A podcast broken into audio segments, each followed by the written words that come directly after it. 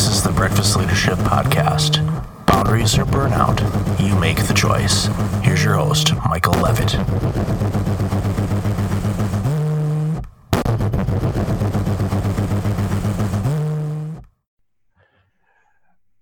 Welcome back. I've got David Kidder, the CEO and co founder of Bionic, on the line. Hey, David, how are you? Hi, welcome. Thank you for uh, having me. Oh, thanks for being here. So, you have a new book out, New to Big. Um, tell us about that and why in the world would you want to write a book?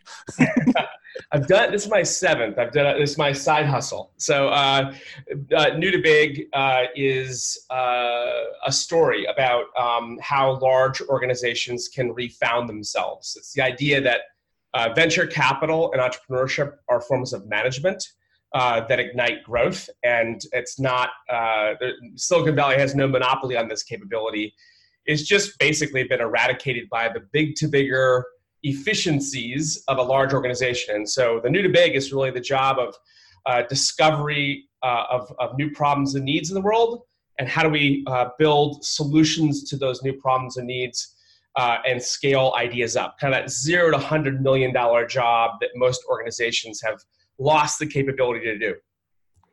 Yeah, we're seeing that a lot because you know we have the big players and we know who they are. You know, we the Amazons of the world that have basically steamrolled and you know from growth and and and got to the point where you know they continue to grow year after year. I mean, we just recently you know had you know Prime Day, and you know they I don't know how many billions they made from that, uh, but again, so there's an organization that just continues to grow um, to the point where a lot of you know other organizations that would be in competition with them are, are, scratching their heads going okay how in the world do we even get a piece of this puzzle much less go up against them?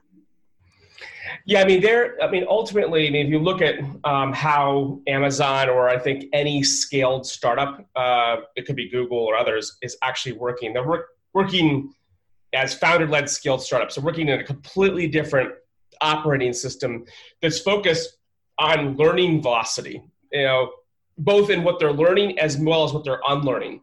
And so a question I think you have to ask yourself as the CEO of a large organization is, is, you know, how fast are we learning relative to the rate of change on the outside of the company? So if there's huge asymmetry between my internal rate of learning and the rate of change outside, that means I'm effectively blind to behavior change. And so if I have you know millions of customers that took us decades to build up, and, and this this mountain of customers is dying, and I don't know why, and the work that I'm doing to try to stave off the mountain from dying, right? These customers, uh, if I don't know why, I'm basically blind to where the behavior is going. What is the solutions?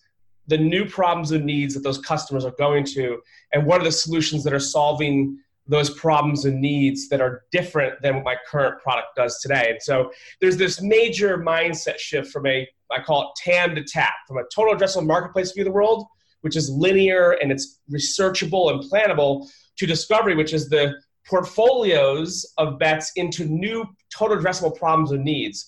And you reframe that, it changes everything because you, you're, you're really moving from an inside out view to an outside in view of, of where growth comes from.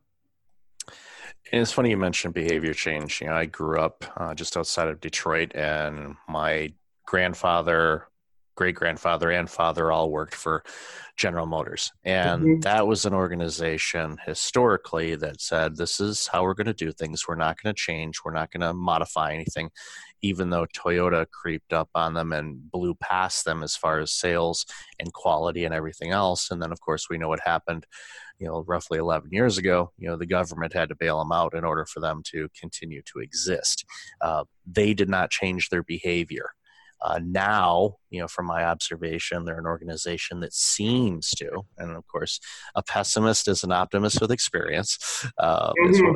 uh, is I, I'm hopeful that they've learned their ways as an organization, and they're you know doing things to try to reach you know the customer and the consumer on not only what they want right now but what they're going to want in the next 10 to 20 years and with the advent of electric cars and self-driving vehicles and all these other things that uh, a lot of organizations are looking into uh, it's a situation where gm had to become more agile than they've ever been before in their history uh, to be able to adapt to the very fast changing needs of of consumers and and and, and customers. And you know i think that's one of the things that jumps out of me for those organizations that can grow um, even going up against you know large entities is you know how agile can they be in order to be able to pivot when they need to uh, to be able to take advantage of uh, uh the changing market yeah, I mean, I think the first thing is is to reframe what's the customer problem that we're solving. So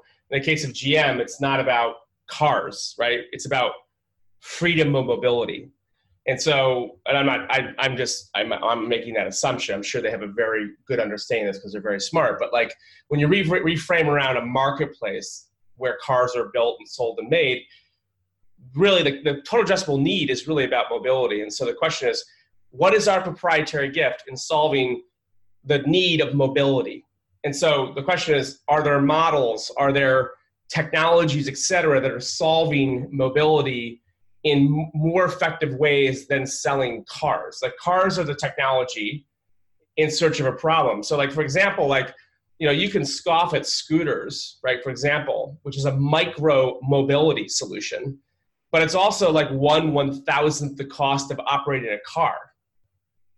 Like, so when you wrap your head around, like, oh, I just need to move from A to B, and the world is getting, you know, going to urban environments, and you know, the the that the, the new consumer of mobility, and the let's say the millennials alone, um, aren't going to spend X amount of dollars on mobility in the way that we did in the past, which is live in the suburbs, buy a car, put it in a garage, because the storage alone, if ha- more than half your customers uh, live in an urban environment, which is the case, no longer exists, that makes owning a car unaffordable. So, how are they going to move? And so, what's our role? What's our proprietary gift in solving that problem from the outside in with the customers, as opposed to inside out, where we're inventing stuff in search of a problem, over the wall, SKU based thinking? That's radical. So, because it reframes what's the problem or need? Well, it turns out that the reason why people don't buy cars is not because they don't like cars, it's because of college debt. Okay, so how are we going to solve mobility when the greatest expense in the life of the consumer who used to graduate college and buy a car is they're basically insolvent for the first decade or longer of their life? That changes a lot. So anyways, my point is you can start to realize, oh, we have to make a lot of bets in mobility for us to understand who we're becoming as a company to solve that need in the context of our proprietary giftedness and our scale. So it's it's quite radical. And so our, our work with the, the CEOs of P&G and Exelon and Johnson Controls and uh, General Mills and others is really uh, reinventing those companies around honestly the grand challenges of their time the total addressable problems the trillion dollar problems that they must solve and they will solve because they're on offense in our model yeah, it's a great example. And you know, you mentioned the scooters. I was recently in San Diego for the Comic Con convention, oh, really? and and I there were scooters everywhere. Um, and uh, and in Toronto, where I'm based, um, you know, they have bike rentals, and we have more and more bike lanes. So, uh, you called it, it, It's one of those things where uh, you know the millennial generation, for sure, you know, are, are getting out of college or university with insurmountable loans and debt, and instead of you know rolling up to the car dealership um, to go get a new car, uh, they are using Uber or Lyft or public transit if they're in a community that has it, or you know they're being you know really creative on their things because they simply can't afford it. In, in case in point, you know, in, in Toronto, for example, you know, with the massive number of condos and, and growth that the city has seen, you know the traffic is getting to the point where having a car is you know, almost impossible because you're going to be in traffic forever on top of you know parking situations you know in, in my particular condo building uh, you know parking spots are anywhere from 150 to 200 dollars a month to rent. So you're looking at you know a couple thousand dollars a year just to put your car somewhere. And if you're using transit or other means of transportation for you know 20 hours a day that thing's just sitting there it's kind of a waste of an asset, quite frankly. And so it, it's a case of you know, no, you know, I'd much rather just use Uber or Lyft, get me somewhere, and oh, there's a scooter, let me grab it, and away you go, or Uber or Lyft, and you get to where you need to go to. Um, yes, you're paying out more, but you're also paying for what you actually need, and in the long run, you're you're better off because you're not filling up with gas or oil changes or repairs or anything else. Yeah, I mean, it's one of those. Uh, I mean, it's just at the end of the day, it's the it's the you know cost per transportation experience. Like, what's the outcome they're trying to buy, and what's the most effective and efficient way to get that outcome to happen? And so, I mean, it's also I mean where they live. I mean, the role of of, of you know urban buyers relative to the exurban or suburban is radically changing you know the country so those and it's also get you know it's not just a it's not just a you know a us centric problem if you look globally you know it, you, you you have a lot of you know tremendous volume of people coming online who need those those outcomes and so what is our role those outcomes but i fundamentally you have to move from linear to portfolio from single you know individual four or five big bets a year to hundreds with a very high productive failure rate. So i think one of the other questions i think ceos often ask is like is like do do people tell me the truth? And so i think you have to ask yourself is even if i get good at going on offense and working this way and thinking like a venture capitalist and portfolio theory et cetera do people have this the, the the permission and safety and the skill to tell me the commercial truth that's actually true? So you know lean and and and we call it valet at scale um, is is a critical skill for people to be able to communicate commercial truth because if you're not the organizations are effectively intellectually dishonest which is a huge risk for uh, for the business. Um, the last thing I would say is that, um, in, it relates to commercial truth, is that it ultimately, um, the companies are often uh, just simply a direct reflection of the leader's uh, um, limit, so to speak, or intentional limit of uh, the company's ability to create growth. And so it's almost it's like our personal lives too. Like we're comfortable up to a point, but as long as it doesn't break the the truths that I've always believed about myself and my company. So they, in a way, their psychology is the ceiling of the companies because they'll bias it to a level of, of permission. And so this ultimately is about the permission that an organization gets from its, from its leadership um, to actually go on offense and to really break things and to solve those problems or needs. And the, the data actually supports this. So this is my last long-winded point of this is that about um, 80% of all returns in growth come from about 4% of capital deployed. So if I make 100 bets, four are my 20 to 50x returns, and the rest will either go to zero or just dollar for dollar return my capital. And so the question is, well, how do we make those four? And they have two qualities. One is it's based on a discovered secret with conviction. And then second quality is non-consensus. So non-consensus you make all of your money from the ideas with the highest disagreement rate. So conversely, if you have consensus, you literally can't win. And so going back full stop, if the CEO doesn't have the permission to make non-consensus decisions in places where they don't understand, We'll be back to the show in a moment, but first, I want to let you know today's show is brought to you by our wonderful sponsor, CloutHQ. With CloutHQ, you get access to over 20,000 influencers that have been curated by brands just like yours. If you're a brand, you know how difficult it is to find and connect with the influencers that your audience already knows and trusts. That's why I suggest you get CloutHQ. When you sign up today, you get access to over 20,000 influencers on Instagram. You can see loads of data about their profile and engagement rates before you reach out, and you have direct access to their contact information so you can reach out to them on or off the platform. When you reach out to them on the platform, they offer automation tools so you can reach out to a bunch of those influencers at one time. This will save you a lot of time, and I guarantee it'll pay for itself in the first year. For Breakfast Leadership listeners, I'm offering a special discount. Normally, an enterprise subscription would go for over $1,500 a year. My friends at CloutHQ are offering a subscription for just $499 a year. That's a savings of over $1,000. You can sign up today by using the discount code BREAKFAST and save, like I said, over $1,000 a year. CloutHQ is a wonderful option for any brands that are looking to influence their marketing and looking to get their program off the ground. So sign up today using the link in our show notes and use the code breakfast and let me know what you think. Like I said, I guarantee it'll pay for itself in its first year. CloutHQ is an amazing offer and it's a good option for anybody that's interested in influencer marketing. Now back to the show. They can't create growth.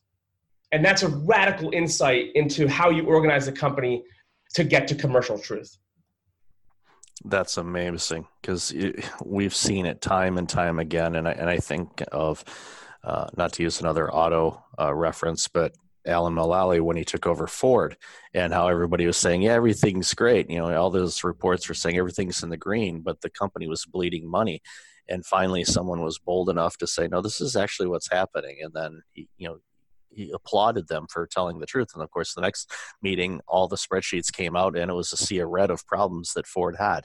It's one of those things where organizations, if they actually get their people to actually share, you know, what's truly going on, it's going to give you the opportunity to be able to to do the things you need to do to pivot and grow. And I love the non-consensus thing because again, we've we've sat through so many board meetings and meetings, and everybody's like, "Yep, that's a great idea," and everybody's on board, and you're going, mm, "Are they really on board?"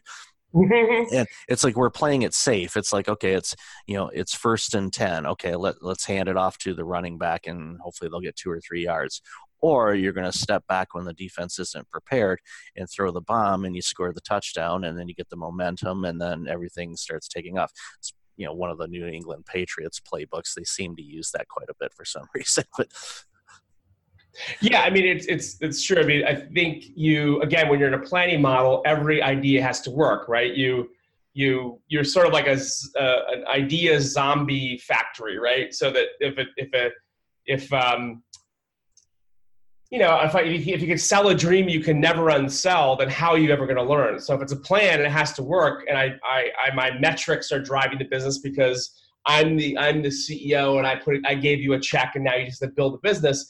That's actually not how businesses are are built. It just doesn't really work that way. so it's all about you know um, unlearning and running down dark alleys and the mindset of that. I wrote a book called The Startup Playbook, which was really about, about 40 interviews uh, of some of the best entrepreneurs in the world Elon Musk, Sara Blakely, Robin Chase, and others about how do they bet their life and how do they look through a series of lenses that really around idea selection. And they effectively said all of the same five lenses, and they were the following. One is um, the first lens was proprietary giftedness that leads to an unfair advantage, was effectively why them?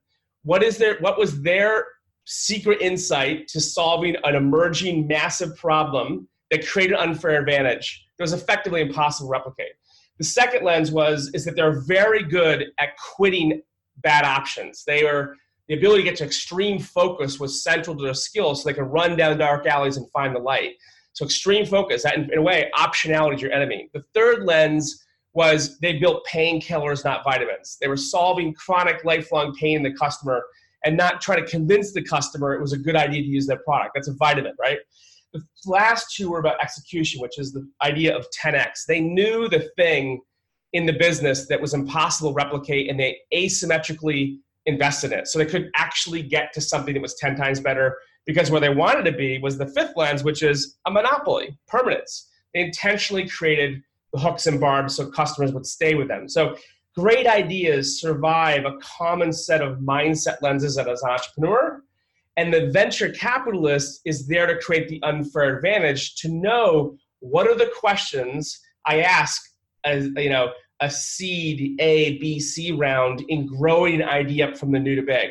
They're very different questions along the stages because in the beginning, there's no math, right? It's just solving the problem through a set of lenses of a solution, and ideally, it's a model innovation that is not a financial job. That is a discovery job. And so it's like asking a, uh, it's like a zygote, five year old, 10 year old, ugly teenager job of raising something up. Each one of those stages is a different set of questions and metrics to be successful and skilled in doing as an investor. And the entrepreneur is there to, to create the growth. It's, you know, that answered, you know, one of the questions I was going to ask you next was when you're working with all of these CEOs, what's you know what's the common trait that you see for the ones that are going to be successful and be able to really um, take on the initiatives that they need to take on versus the ones that that play it safe? Well, uh, one is ownership. I mean, if you want growth, you have to own growth, and it's. It, I think this is an important mindset for all leaders, which is you can't like say to your employees, "Okay, go create growth, and here's a new methodology." Right? The methodology is important, but like if you think it's about them, right? They're the skill issue. Like let's train them up to this. In reality, if you go talk to the organization, you know, you think you have an employee problem. You talk to employees, we have, they say we have a leadership problem and reality is you need both. You need great entrepreneurs and great investors to create growth. And so the great investor skill is what's been eradicated. Because of optimization and efficiency and scale is effectively at war with new things because they're not understood. The instinct to go into non-consensus because they knew it's in non-consensus to create growth because it's effectively new learning and change the world answer the questions why is my mountain dying? Why is where is the behavior going? And that's as much offense as defense in cases. But that's really the permissional leadership needs to have in a model. So the second part of this is i'm always surprised that you know a ceo can say something and mandate it and it doesn't get done. You think they all march you know hierarchy underneath them. Very rarely does that happen. And so you need a bone drill. You need to go and give the company a model with the mandate and the ownership to be able to go do this at scale so you can get into the bones of the company and create the change. And Bionic, my uh, the company we started five years, six years ago now, does that work. We create the model that does the new to big and helps the leaders with the mindset mechanics to lead it. It's so important, and I've you know worked with organizations that were I don't want to say stuck in the mud, but I guess that's a good way to describe it. And you know, this is how we've done it. And it's like, well, what got you here won't get you there, and we're going to have to. I love the analogy of you know going deep into the bone uh, to really you know change the behaviors and the patterns of the organization because it's it's crucial. And as and when we just look back in the last decade, how different it is to run corporations than it was before. And in 10 years from now, it's going to be different than what it is now. And I think those organizations that will grow and thrive and be able to be successful in, in their product launches and, and serving, you know, the customers that they serve, those are going to be the ones that are able to adjust and pivot and and do the things that need to be done instead of you know like I said before playing it safe. Yeah, there's this this great book. One of my favorite books is a book called Top Dogs by Po Bronson, and he talks about in that in that book he talks about the idea of a mindset of playing to lose versus sorry playing to win versus playing just not to lose, and how fatal it is actually. So it, you know, venture capitalists and growth leaders make investments in ideas because they believe they have unbounded returns, right? And so if you don't do the work and believe that's true, then it's unlikely you ever get it. And so they use the example of behavior psychology of competition. And so in the case of extreme competition, like a shootout in a soccer game or hockey, where you have each team gets, you know, they're tied, they each get five shots each, five, five, four, four, three, two. It's the it's a really a behavior psychology test. So the first striker in soccer to go up there and kick the ball scores 85% of the time because they're playing to win, right? And you have nothing to lose. And so as you go through the count, five, four, three, two, one, the probability, so if you score a goal or you even remain tied zero zero, you're always playing to win. Uh, and the probability you score the next shot goes from 85 to 92%. So conversely, if you go into the game having to win the game or you go down by a goal, the psychology is now just playing not to lose. And the probability that next striker, when they're playing just not to lose, scores the next goal collapses to sub 60%, meaning you can't win.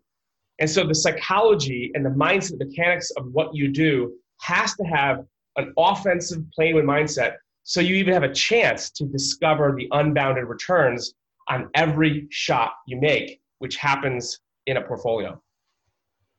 It's amazing stuff. Um, and I, again, highly recommend everybody pick up, well, all your books, but especially the, the latest one because, uh, well, the Startup Playbook, you know, I'm familiar with that one as well. And there's some great, great lessons for people to help them um, not take shortcuts because I'm not a big fan of shortcuts, but take the right steps to help their organization get to where they want to the right way, so you don't have to trace back and and do all the things you didn't do. So, yeah, new to big is uh, new to big is a, is a is really a sharing of a story that our partners of, of their own journey. And uh, the model quite frankly it's the kernel of what we do. And we we know it's hard to do this. And so there's an incredible volume of insights and sort of play we're kind of a version 5.0 of this after six years. That's sort of like 1.0 we're giving, giving away the kernel because there's value in that. And so i hope new to big um, is something that you know, people enjoy but we're happy to share that story with them in person if it makes sense for their organizations. That's awesome. Good stuff. David, thanks so much for your time today. Where can people find out more about you and the awesome work that you're doing at Bionic? So, sir, our, our website is onbionic.com. We serve our partners, they're on us. Um, so, onbionic.com, uh, newtobig.com. Uh, and then, of course, I have my own website, davidskidder.com. But predominantly on Bionic and New to Big, we'll, te- we'll share the stories of the work we're doing um, and I hope that they are genuine and uh, as grateful as we are to do the work. So thank you for having us uh, on the podcast. Great to have you here. Hey, it's Michael again. Thank you for listening to the podcast. I really appreciate it. If you're like many people, you're dealing with some significant stress and possibly approaching burnout. I know how you feel. In 2009, my burnout led to a year of worst case scenarios. I do not want that to happen to you. If you go to breakfastleadership.com, you can register for a free webinar on burnout prevention, as well as get as a free checklist to have successful mornings. Start off each day the right way. Again, that's at breakfastleadership.com. Also, since you are a loyal podcast listener, I'm asking you to like, rate, and review my podcast on iTunes. I look at all the reviews and appreciate your comments, and it helps other potential listeners discover the content I have on the show. I appreciate you, and thanks again for listening.